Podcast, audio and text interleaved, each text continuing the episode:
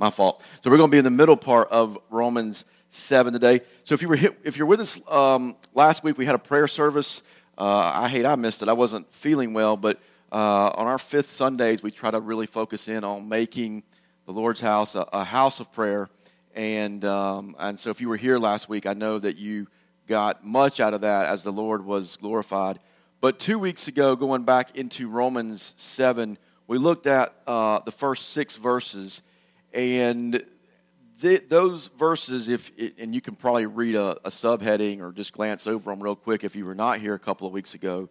But those those first six verses um, talk talk about the fact that uh, Paul's teaching there about our freedom from the law, um, and that we uh, no longer, because of Christ's fulfillment on the cross, paying the demands and the penalty of our sin on the cross, that we're no longer uh, bound by the law. Yet, we talked about how that does not mean that we have a freedom or a license to just go sin and do whatever we want. So, our, our freedom from the law is, is rather a freedom to serve God and to serve others. So, it's not just a freedom to live selfishly and, and sinfully and so we've kind of hammered home this idea uh, over the really last two or three weeks that as Christians, we should obey the law not to gain acceptance by God, but because we already have acceptance. Very important that we understand that premise as we get into the word this morning that we should live in such a way and obey the law not to gain his acceptance, but because we already have it. And so, in other words, if you, if you, if you put that in terms of our motivation, it is we are motivated by love and not fear. A couple weeks ago, I talked about the difference uh, between the, the, example with dogs, with grace dogs and law dogs, and how they, they look differently. If you were here, you probably remember that. And so we want to be um, motivated by, by love and not fear. And so as we come to verse 7 in our, in our uh, text today, Paul is, is kind of picking up there, and he's going to do what Paul typically does. We've seen this several times in the first six, six and a half chapters of Romans. And he begins a section of Scripture with a kind of a series or a couple of rhetorical questions. So he's asking the questions that he's going to either, they don't need an answer, or he's going to provide the answer himself. So that's where I want to start. We're going to just focus in on verses uh, 7 through 13, and then next week we are going to hope to finish off uh, the rest of chapter 7. So if you want to follow along with me, you can follow along in your Bible or up on the screen. So, Romans 7, starting in verse 7. What then shall we say? That the law is sin? By no means. Yet, if it had not been for the law, I would not have known sin, for I would not have known what it is to covet if the law had not said, You shall not covet. But sin, seizing an opportunity through the commandment, produced in me all kinds of covetousness. For apart from the law, sin lies dead. I was once alive apart from the law, but when the commandment came, sin came alive and I died. The very commandment that promised life proved to be death to me. For sin, seizing an opportunity through the commandment, deceived me, and through it killed me. So the law is holy, and the commandment is holy and righteous and good. Did that which is good then bring death to me? By no means. It was sin, producing death in me through what is good, in order that sin might be shown to be sin, and through the commandment might become sinful beyond measure. Paul responds to the, the natural rebuttal of the things that he says in verses 1 through 6 about being freed from the law by stating implicitly that not only is the law not sinful, but also that the law has purpose. And that's the first of the two things we're going to look at in this text this morning. We're going to look at two major themes. Number one, the purpose of the law, and number two, the deception of sin. And these two things are kind of interwoven in and out of this scripture, actually throughout this chapter, but specifically this text today. So, very first thing he's saying is we're going to look at the purpose of the law, that the law has purpose, and it's, it's not only, it's not sinful, it's not wrong. Yes, you've been freed from it, but the law has a major purpose. And that's where we're going to start in verse 7. If you go back there and you look at what he says in verse 7, kind of halfway through the verse, says, if it had not been for the law, I would not have known sin, for I would not have known what it is to covet if the law had not said, You shall not covet. You may remember uh, back, uh, I guess it was been a couple months ago, in Romans chapter 3, when we were covering that, Paul said the same thing in a slightly different way. Look what he says in Romans 3:20, "For by works of the law no human being will be justified in his sight, since through the law comes knowledge of sin." So what he's saying here is the only possible way that we even know what sin looks like is because of the standards set forth in the law. The law often, in, in many commentaries, study Bibles, other pastors, has been accurately, I think, described as a mirror. Give you an example of what this would look like. If, if I were to go look into a mirror after I had sat down and had a huge uh, plate of buffalo wings, which is something I routinely love to do, one of my favorite foods. So I sit down, I, I have lunch or have dinner, whatever, and I, I have this huge plate of buffalo wings. You know, you're eating with your fingers, whether you like the bone in or the bone out, you're just going at it, right? Well, what usually happens is the sauce, right, kind of goes everywhere. And I don't really care. I mean, as long as it doesn't get on anybody else. It's kind of, uh, usually the shirt's ruined, my face is ruined, everything's kind of, that's just the way it goes. But so I, I would obviously have some, some sauce on my face, but at that point, I would have a problem, and that problem would be my, my face being covered in buffalo sauce. So, what could I do to, to solve my problem, right? So, if I went into and I went to the bathroom at the restaurant or wherever I was, and I went and I found a mirror and I stared into the mirror, the mirror would reveal to me my problem. Like, oh boy, that first of all, you're ugly, and second of all, you've got buffalo sauce all over that ugly face. And so then I'm like, okay, so there's there's my problem. So by staring at the mirror, then my, my problem is exposed, okay? But let's say I want to fix that problem. I want to I want to clean up the buffalo sauce. And I decided to keep staring into the mirror. I wanted to keep staring into the mirror for four or five seconds and see if that fixed my problem. Is that going to fix my problem? No. Right? Face is still going to be ugly and the sauce is still going to be everywhere.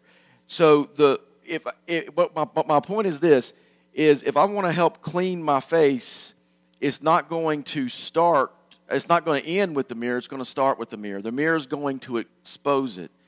And that's what, if you think about the law, the mirror can only expose the problem, but it has no power to solve the problem. So if you think about it in terms of this, this analogy, the, the mirror cannot remove the sauce from my face any more than the law can remove sin from my life. So understand that, that the law exposes the sin in our life, but it can't remove it. So I can sit there and I can memorize the law. I can, I can know it back to front. I can just know every single letter and just know it like the back of my hand, but it does not solve the sin problem in my life. I'm still just staring in the mirror and I see I'm exposed to my sin. You see what I'm saying? So my face is still covered with buffalo sauce. So it exposes sin. So if you think about that for just a minute, that is what Paul is saying. That is the purpose of the law. It is to expose and to point out sin that is so deeply rooted in our lives. The purpose of the law has nothing to do with how to remove sin or how to deal with sin in our lives. That's a, that's a different thing altogether. Its main purpose is simply to act as a mirror for your spiritual life, for the things that are unseen. And its purpose is crucial, though, because it clearly demonstrates our need for a solution. When I look into that mirror and I see a face covered in buffalo sauce, I realize that I need something to come help clean me up. It's, I love the way John MacArthur put it. He said that a, a person who does not see himself as a lost and helpless sinner will see no need for a Savior. A lot of times with buffalo sauce, you don't even know it's on your face, right? It's not heavy. It might even smell good. Like, oh, I'm, I feel pretty good right now. You can't, can't see it, right? And a lot of times, people that look at themselves spiritually like that, they think, man, my life's, my life's pretty good. It smells good. It looks good. It feels good. But when you look into a mirror, you realize suddenly that, wow, my face is kind of messed up here. And when you look into the mirror of the law, you realize that my life is kind of messed up. It's full of sin, and it exposes that sin. It's interesting here, if you go into this second uh, part of verse 7, Paul lays out the purpose of the law. We talked about exposure of sin. And then he follows up with an illustration about coveting. If you look at that second part of verse 7, he says, For I would not have known what it is to covet if the law had not said, You shall not covet. This is interesting. Why, would he, why in the world would he use covet? Why wouldn't he use murder? For I would not have known what it is to murder if the law had not said, You shall not murder. Because the law says that, right? Or stealing or committing adultery. What, why, why? Why did he choose coveting? You don't see murder, you don't see stealing, you don't see adultery. Instead, Paul chose to use coveting. And that is something divinely done by the Holy Spirit because if you look at the Ten Commandments, most of you know them or you relatively know them. Thou shalt not covet is one of the Ten Commandments that's very different than the others because it focuses on the attitude of the heart, not necessarily an action of the body. It's very, very different. And coveting, though, if you think about coveting, what it is, is it at the, at the core root of it, it is what leads to almost every other sin and yet it's not easily recognized in our own lives. It's a sin we often overlook without even meaning to do so. And so, what Paul is doing here by using coveting instead of murder, or stealing, adultery, whatever it might be, he's saying here that, that the law exposes sin of an inward nature, yes, and also an outward nature. So, the inward nature is this coveting. We all know that the law exposes the outward action Thou shalt not murder. You kill someone, that's against the law. We understand that. That's an outward action. We can see it has consequences. But what he's talking about is that of an inward nature, that you cannot necessarily see it, the things that are not seen. And I would tell you that this also lets us know that God is concerned as much with your attitudes as he is with your actions. And I would be willing to say he might be even more concerned with your attitudes than he is with your actions. If you don't believe me, take some time this afternoon, flip in your Bibles to Matthew 5, read the Sermon on the Mount, and everything Jesus talks about is the heart, the attitude of the heart. He mentions all these actions of sin, and he says, But I say to you, and he fills in with an attitude, not an action. Jesus, God is concerned with our attitudes as much as he is with our actions. So I think that's the prime reason we see of all the commandments, of all the sin, that Paul would say, I would not have known what coveting is if the law had not exposed me to it. But then you keep going. Next, the next two verses, verses 8 and 9, this is what he says. He said, But sin, seizing an opportunity through the commandment, produced in me all kinds of covetousness. For apart from the law, sin lies dead. I was once alive apart from the law but when the commandment came, sin came alive and I died. What exactly is Paul talking about here? He says, sin seizing an opportunity through the commandment produced more sin, basically, right? I mean, that's an odd statement that sin would seize opportunity through the law to produce more sin. This is kind of like one of those like weird things that doesn't make sense, but that's exactly what he's saying if you read that. So how is that possible? Let me give you a couple examples what, what Paul's talking about here to let you understand what he's trying to say. I want you to think about young children that you know, or for that matter, any age of children. A lot of you have children that still live in your home, uh, or you, you raise children. You may have some right now with you. But I want you to think about any time uh, when you've seen uh, an adult or specifically parents of, of a child go to a child and specifically tell them not to do something. So, in other words, you give them, uh, my daughter Meryl just turned seven. She's got a lot of art stuff for her birthday. And so she's got like all this art stuff. And say, hey, you know, you use that for your, your paper, you use that for your uh, canvases, whatever, but do not draw on the walls. Guess what's going on in my house, right? Um, she goes, she, she's, she's done pretty good here lately we have some little sayings across some of our cabinets that are in permanent marker. But anyway, that's a, a, whole different story. But, but, she, but that's what happens. So you don't draw on the walls. What do they do? They draw on the walls. Uh, we, we go out, uh, we just buy new shoes. It's been raining. Don't jump in the mud puddle. I don't want you to ruin your new shoes. What happens? I'm going to find the center of that mud puddle with my bright new white shoes. You know, don't, don't, don't touch the paint that we put in the kitchen until it dries. What do they do? They walk up and, ah, it's not going to matter. What does that do? You want to see what I'm talking about here, and, and, is, and it's, it's so easily seen in, in kids, is that we see the sin nature in its purest form. See, we are born with a sin nature. I never had to train my kids how to sin. You never had to train your kids. I was never trained how to sin. I knew how to do it from the moment I took my first breath. We were born with a sin nature. That is our default system. And one of the easiest ways to see that is to take the nicest and the lo- most loving and kind and sweet kids and give them specific rules and say, don't follow them, and watch what they do. You've probably seen some of these hidden camera things. They'll put kids in a room, give them instructions, and have a little hidden camera, and you watch them, and it's just crazy. I mean, you see sin nature just like everywhere. It's like these kids are so sweet and innocent. Not really. They're not really. But let me just tell you, it's not just kids. Adults do the same thing all the time. It just looks a little bit, little bit differently. Let me give you an example. The speed limit's 55 miles an hour. Oh, well, that means I probably can drive 64 without getting pulled over. I don't go 64 or 65. Sound familiar? Or, or your boss says, um, we don't, you don't need to leave, you don't need to clock out before 5 o'clock. Hey, you know what? This has been a long week. I've been in here, I've been in here overtime, I've done too much. I'm leaving today at 4.30. I don't care what he says. It's only 30 minutes. It ain't that big of a deal. So I clock out at 4.30. Well, what about when it comes around March, April, and it's tax time?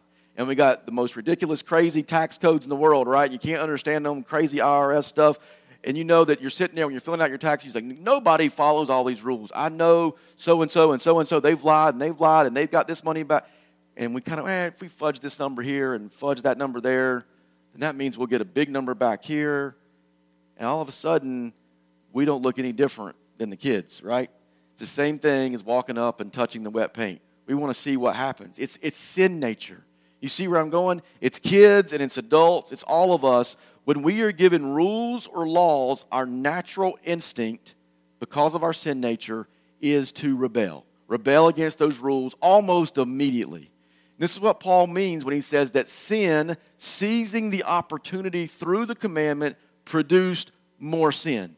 So God gives us his law, and our first and most natural instinct is to do the exact opposite of what he's given us to do which guess what it that does? Creates more and more and more sin. Paul says it this way. We haven't covered this part yet. We will in a couple of weeks. In Romans 8, he says, For the mind that is set on the flesh is hostile to God, for it does not submit to God's law. Notice this last part. Indeed, it cannot. It cannot. This is why, as a Christian, living and walking by the Spirit of God is so crucial because, as Paul's saying here, we literally cannot submit to God's law on our own. What that verse says is we are hostile to God, we make God our enemy. And, and, and Paul continues to expound upon this idea in these next verses here, back in our text in Romans 7. If you go look at verse 10, look what he says. He says that the very commandment that promised life proved to be death to me. What's he talking about? As a Pharisee, Paul had previously believed that if I look at the mirror long enough and if I follow the law long enough and I do it exactly like it says and I just stare, stare, stare, memorize the law, do the law, then that will bring life. And Paul says, instead, though, it produced in him a very, very strong self reliance, which always leads to spiritual death. Self reliance leads to self righteousness, and that is the mother of all sin, and it always leads to more death. The moment you think that you got it all together, the moment you think that I don't need God, I don't need someone else, I am self reliant, I am an, man made, I am, I've, I've done these things myself, I've built my house, I've provided my living, I've raised my kids, whatever it might be, that produces in you self righteousness, which I believe is the one of the massive roots in our hearts of all sin. And that's what Paul said. He goes, The very commandment that I thought promised me life, it proved to be death because it made him self reliant, it made him self righteous. This is, the, this is one reason why we go to so many churches today in our culture and we see so many dead churches. How many of you can say, you don't have to raise your hand because I know it'll be everybody, that you have been a part of or went to and visited a church that was just, the Holy Spirit wasn't there. It was dead. It was like walking in and there was no Spirit of God there. They, there was no teaching of the word. There was no singing and proclaiming of God's goodness. And you're like, this feels like a social club. This doesn't feel like a place where the Savior is being lifted up. And the reason that's going on, I love what, what Warren Wiersbe said about it. He said there's, there's few things are, in our culture are more dead than an Orthodox church that is proud of its high standards and tries to live up to them in its own energy. See, that the people in those churches at some point along the way, they've placed their trust in themselves. They've become self reliant. They're not relying on God to maintain these high standards. And if you go back to what I just read earlier, what Paul says is you can't maintain these standards. You will fail. So it's not a matter if, of, of with if you fail, but when you fail, then you're going to be what? Frustrated and you're going to be miserable. And so when you walk into their doors, you feel that. You're like, oh my gosh. I mean, I, I can't tell you how many churches I've walked into and I haven't spoken to the pastor, I haven't spoken to a member. I've just gone and sat down and I'm like, whoa, something's not right here. And you can feel that frustration and that misery because you've got people that have had these high standards. And if you've got to live up to these high standards, and we're not living up to those high standards, and therefore we're frustrated and we're miserable, they have taken something intended for good, the law, and they've transformed it into something bad that it was never intended to be, therefore resulting in not only their own spiritual lives being in misery, but quite honestly, the, the life of many, many churches. I, I like the example John Piper uses when he talks about the law. And this is a little, it's a little gruesome, so bear with me, but I think it's accurate. John Piper says, Picture the law as a surgeon's scalpel. It is meant for life and healing, right? That's what a surgeon is supposed to do. And here comes sin and takes the scalpel out of God's commandments and slashes people's throats with it. The commandment, holy, just, good, was able to be life to me, and it became death for me because sin took the scalpel out of the surgeon, surgeon's hand and with it slashed my throat and killed me. That is not what a scalpel is for. See, we, we've got to understand that the problem is not the law. The problem isn't the scalpel, right?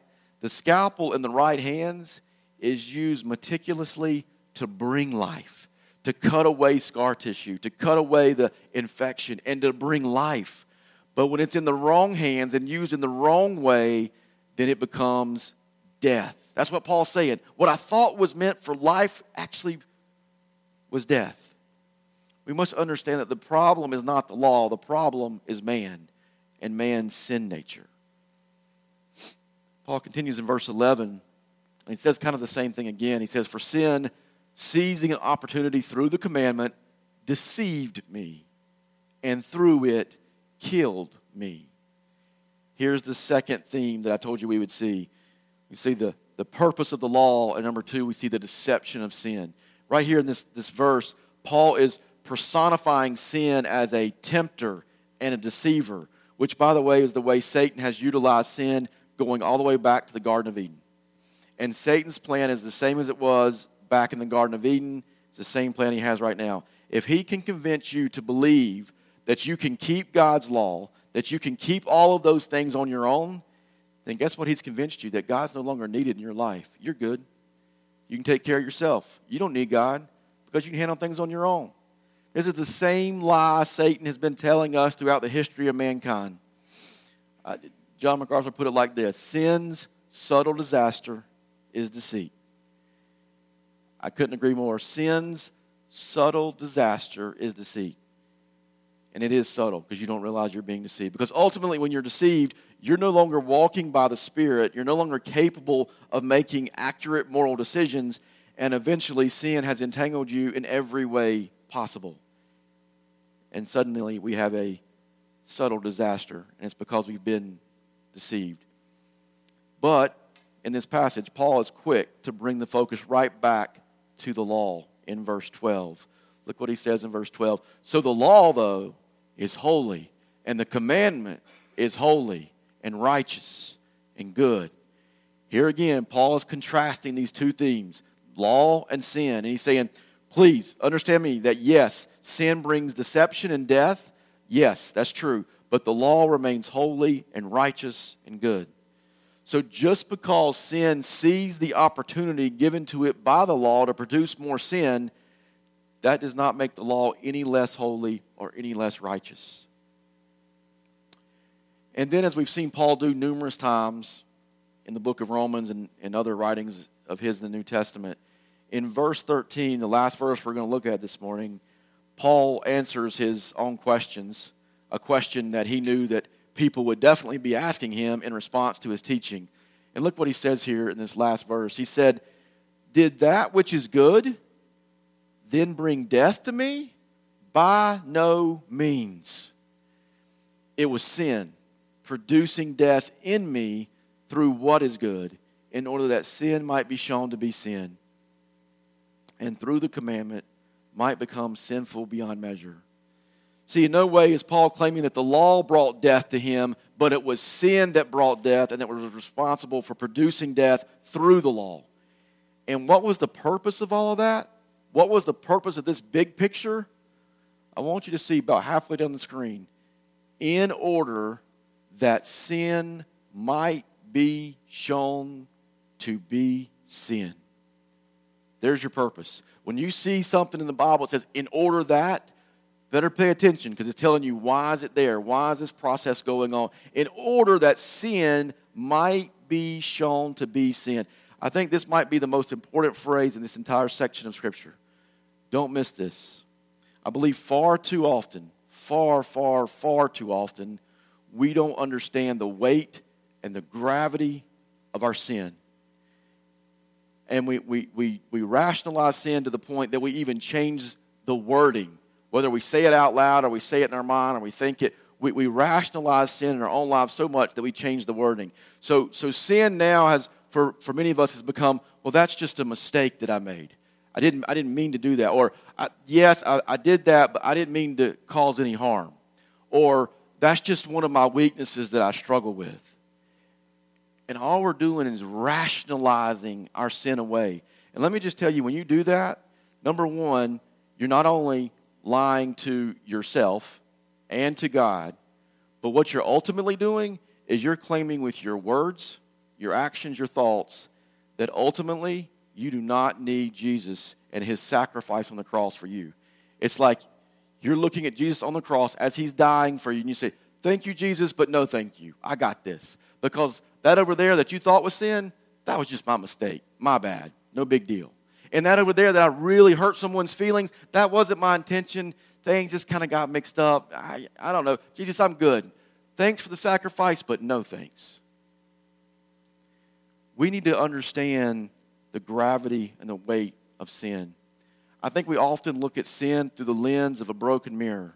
You ever looked at a mirror that's been broken? I talked about mirrors earlier, but have you ever had one that's broken and you look at it and it's it's really crazy looking? You're seeing all kind of weird angles. You're seeing parts of your face. You're you know it's all it's all distorted. And I think that's the way that the enemy deceives us into looking at our sin, so that when we look at it, we don't see the full picture. We just see, eh, it's kind of bad over here, but right here it's not so bad, and over here it doesn't look too bad. And it's it's a deception. It's total fool's gold. So you guys know me, and I think a lot when I read scripture, when I read anything, I think a lot in, in sports analogies and, and illustrations. And when I think about the way that I view sin, I think about the way we view sin, this is the way I think about it. I think of a basketball team starting a game against an opponent, and y'all have all seen this. If you've watched any basketball game in your entire life, middle school, high school, college, NBA game, whatever, that the team starts out and they start out on fire, right? They start out, they, they make three or four three point shots right out, right out of the gate, right? They go up 10, 11, 12, whatever it is, to nothing. And, you know, when I used to play basketball, and then I, I've coached a lot of basketball since then, it would be, it's one of the best feelings in the world, honestly, to, to see those first three or four shots from outside drop through the net. I mean, you look up at the scoreboard, scoreboard's lighting up, your team's taking the lead, and you feel like, man, I got no reason to worry at all. And this is going to be an easy game. Our team is going to crush this opponent. I'm telling you, this is going to be fun tonight. But you know what having a distorted view of our sin and making a lot of three pointers have in common? Is they're both liars and they both deceive you into a reality that is ultimately not real. You guys that, that follow any kind of basketball, you know what usually happens when a team makes a bunch of three point shots at one time in any given game. Well, immediately the short term effect is they score a lot of points and they go up on their opponent, and the scoreboard looks like a Christmas tree because they're lighting it up, and it all feels good and, and fun, and we're going to win the game. But the other thing that will inevitably, almost every single time, on every single level of basketball, almost always happen, is that eventually those three point shots that were making their mark start missing their mark. And the team will keep shooting them just like they had before when they were making all of them, and all of a sudden, one by one, those shots clang off the rim. And if you know anything about basketball, the longer your shot is, usually the longer the rebound. And so not only am I now missing my shot, but my rebound is going way out to start a fast break or an easy opportunity for the other team to go get a very easy score. And all of a sudden, I look up at the scoreboard, and now my team's not even winning the game. The lead will have dwindled down to nothing. The other team has surged ahead. And I'm thinking, what in the world has happened here? I thought this was going to be easy. I thought we were going to win this game easily. See, what happened is the team fell in love with fool's gold of the three point shot. And that resulted in, you know what that did? And I've seen this time and time again in teams that I've, I've coached, both on whether it be second and third graders or, or college students, uh, college teams, that time and time again, when those three pointers are dropping, you know what they forget to, to focus on? Their defense, their passing, their rebounding, their mental side, the what, how much time's left in the game, the, all those things. They, they forget about all that because I don't need any of that because my, three, my, my, my threes are dropping. Coach, we're winning. I don't need to worry about how I'm playing defense or how I'm passing or how I'm rebounding. And they've taken their, their focus off of where their focus needed to be. And that's exactly what the deception of sin does to us. It is greater than we can even imagine. It is the fool's gold that we have in our spiritual life. And so, many, many times, in an instant, it seems like in a game, everything has changed. Where we thought we were winning and we thought we were going to easily cruise. And this might be the same thing in your spiritual life. You think you're winning, you've been reading your Bible, you've been doing things the right way, and things feel good. And then all of a sudden you wake up and you look up and you look at the scoreboard and you realize, wait a minute, something's gone wrong here. Something's gone way wrong. And the opponent is now winning the game. The shots aren't going in, the other team is scoring, and you find yourself feeling like the game is slipping right through your fingers. And, and, many times, ultimately, if you guys watch any basketball, you know the reality is, I don't know what the percentages are, but many, many times that team that was once making all those shots end up losing not only that quarter or that half, they end up losing the game. They fell in love with the fool's gold, which eventually led to drastic consequences. So here's what I want to challenge you guys with today as we, we close our service in a time of communion is this. Let me challenge you not to fall in love with fool's gold. Specifically, spiritually, the fool's gold of the rationalization of your sin so that you make it seem not as bad or not as evil or not as treacherous or not as heartbreaking to God as it really is. See, that the purpose of the law, which Paul says is good and holy and righteous, is to drive us to Jesus who paid the penalty for our sin. And as I just mentioned, the deception of sin is far greater than the deception of a three point shot. The deception of sin is greater than anything we can imagine. So we've got to constantly be pursuing Christ so that what Paul said at the end of verse 13 will be a reality for us on a daily basis. Go back to that phrase in order that sin might be shown to be sin then he says, and through the commandment might become sinful beyond measure. If we never truly see our sin accurately, what Paul's saying there, then we're never going to see a true need for repentance and a Savior who we need so desperately.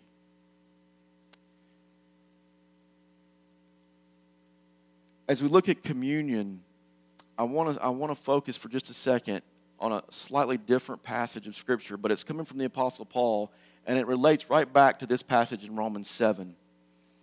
And I'm going to set this up for us real quick. And then I'm going to ask the guys to come and pass out the, the bread and juice. But one of my favorite passages when it comes to uh, celebrating the Lord's Supper together, which if you're new here at Connect Church, or if you haven't been in a while, we do it the first Sunday of, of every month. And one of my favorite passages is Paul writing to the church in Corinth. And it's in 1 Corinthians chapter 11. And he's talking about, he's giving instruction for the Lord's Supper. And let me just read this to you. It's five or six verses. He says, For I received from the Lord what I also delivered to you, that the Lord Jesus, on the night when he was betrayed, took bread, and when he had given thanks, he broke it. And he said, This is my body, which is for you. Do this in remembrance of me. In the same way, also he took the cup after supper, saying, This cup is the new covenant in my blood. Do this as often as you drink it in remembrance of me. Then Paul says, For as often as you eat this bread and you drink this cup, you proclaim the Lord's death until he comes. Whoever, therefore, eats the bread or drinks the cup of the Lord in an unworthy manner will be guilty concerning the body and blood of the Lord. Let a person examine himself. Let a person examine himself then, and so eat of the bread and drink of the cup.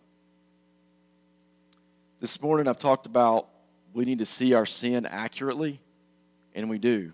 That's, I think, what Romans is pointing out to us. But on the other side of things, we need to see our Savior accurately. See, Jesus took the bread and he broke it, representing his body being broken. And he took a cup that represented his blood that would be spilled. And he gave these things to his disciples and instructed them to, to take, to eat, and drink, and to do so with four very important words on our minds in remembrance of me. See, that's the reason we do the Lord's Supper. That's the reason we celebrate the Lord's Supper is to intentionally take specific time for reflection and remembrance of all Jesus has done for us in going to the cross, dying for our sin and rising from death on the third day. And I really like I think we need to take into account those those little add-on verses that Paul added on in, in 1 Corinthians there, because I believe this is completely inspired by the Holy Spirit. I just read on verse 26, 27, and 28. He says, For, and don't miss this, and this is not just for today, this is for every time you take communion, whether it's at this church or anywhere. He says, For as often as you eat this bread and drink the cup, you proclaim the Lord's death until he comes. Whoever therefore eats the blood or drinks the cup of the Lord in an unworthy manner will be guilty concerning the body and blood of the Lord. Let a person examine himself then, and so eat of the bread and drink the cup. Paul's saying we are to proclaim the Lord's death and his sacrifice until he returns. So that means we never can talk about Jesus enough. We never can talk about the cross enough. And these are the things we're, we're to think about and talk about and share with others. But what Paul says in verse 27 should make you pause, at least mentally, for just a second. And what he says there in verse 27 is about taking the Lord's Supper in a worthy manner, which first and foremost, in a worthy manner, means you are a believer in the Lord Jesus Christ. Okay? You have put your faith and trust in him for all of eternity. But secondly, there's a second part here that Paul mentions that you are willing to examine yourself, as Paul said in verse 28 before eating of the bread and drinking of the cup. So here's what I would challenge you guys who are here today. If you're willing to meet those two standards, you're a believer in the Lord Jesus, and you're willing to spend some time reflecting and examining yourself, seeing your sin accurately and seeing your Savior accurately, both, then I would definitely encourage you to take the bread and the juice as it comes by. However, let me caution you on two things if you're not a believer in the Lord Jesus Christ. Or maybe you are a believer and there's some stuff going on in your life right now that you don't want to deal with sin wise. And you're not willing, but between you and the Lord, not, has nothing to do with this church, has nothing to do with me, but you're not willing to examine yourself before a holy and righteous God this morning. If you're in either one of those two categories, let me just encourage you to, when the, the, the, the bread and the juice come, that you would not take it, that you would just pass it. That is completely fine. That is completely acceptable. Because what I read here is that you're going to be a lot better off to let that go by and not partake in an unworthy manner than if you were to be found guilty of taking so in a manner that is not worthy of the Lord. Keep in mind, uh, and, and the guys that usually do our devotions, they always say this and they say it rightly taking communion has nothing to do with being a member of Connect Church. So if you're a member here, we're, we're so thrilled. If you're not a member here, that does not matter at all in terms of the Lord's Supper. But it does matter that you are a believer in the Lord Jesus Christ. And so for, for parents in the room that have kids that are in here, we let you guys make the decision for them as it comes to uh, their decision, their walk with the Lord, and what, what you know to be true about them, whether they take the bread and the juice. Um, and so what we'll do is we'll have our guys come they're going to pass out the elements. Uh, and like I said, you need to take a long and hard focus of, uh, and thought about am I willing to really be examined? That's, that's what Paul says. Am I really willing to be examined in light of Romans so that sin might be looking as sin and that our Savior might be looking as glorious as He is? Are we willing to do that during this time? And if you're not, you're not. You can't force yourself to be there.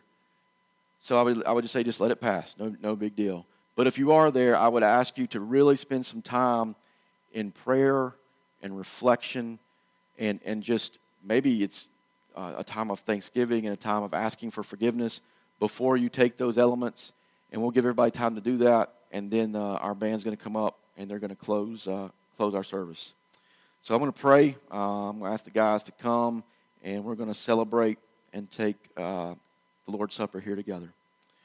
Lord, I, thank you for your word. Uh, I thank you that it is so rich and so true. I thank you that it all lines up, that we can be in Romans and be preaching through Romans and yet take a little sidestep into 1 Corinthians and it matches up so perfectly. And Lord, I've, I just got one, one prayer that I would ask this morning is, is as we are celebrating and taking of communion this morning as we're talking about the, the bread that reflects your body that was beaten and broken, and the juice that represents the blood that spilled and poured out of your body, all for our sake, for you to be crushed, who knew no sin for our sin. Lord, th- thank you. Thank you for that. But Lord, I pray as communion is, is going out that we would be serious about this. This is not just, oh, it's first of the month. We always do this bread, juice. Thank you, Jesus. Lord, I, I pray that this would be a huge time of celebration in the believer's heart this morning. But I pray also, Lord, that it would be a huge time of examination because that's what Paul said it should be. So we should celebrate, Lord, and we should also examine our heart. And Lord, I pray that that's what you would do through the conviction of your Holy Spirit and through your word. And, and Lord, I, I just want to thank you for the sacrifice you made to give up your body, to even, to even come to earth as a baby, and then to be raised up and to have your life on earth cut short at 33 years old and to be put on a cross, broken and beaten, and have your blood spilled out, all because of my junk, all because of our sin and our selfishness and our deceit. Lord, I pray that we would see our sin as it is, as shameful and disgusting and heartbreaking to you as it really is. Lord, I pray we'd stop rationalizing our sin. It's not just a mistake. It's not just I, I forgot. It's not I'm gonna, I'll, I'll get it better next time. Lord, I pray that we would see the weight. We would feel the weight and the gravity of our sin. Lord, I pray that your spirit would continue to fill this place now as we both celebrate and as we examine our, ourselves our hearts and our minds. Thank you for your body that was crushed, and we thank you for your blood that was spilled. Because without that, we have nothing this morning. That is the reason we're here. We thank you and we praise you in your name. Amen.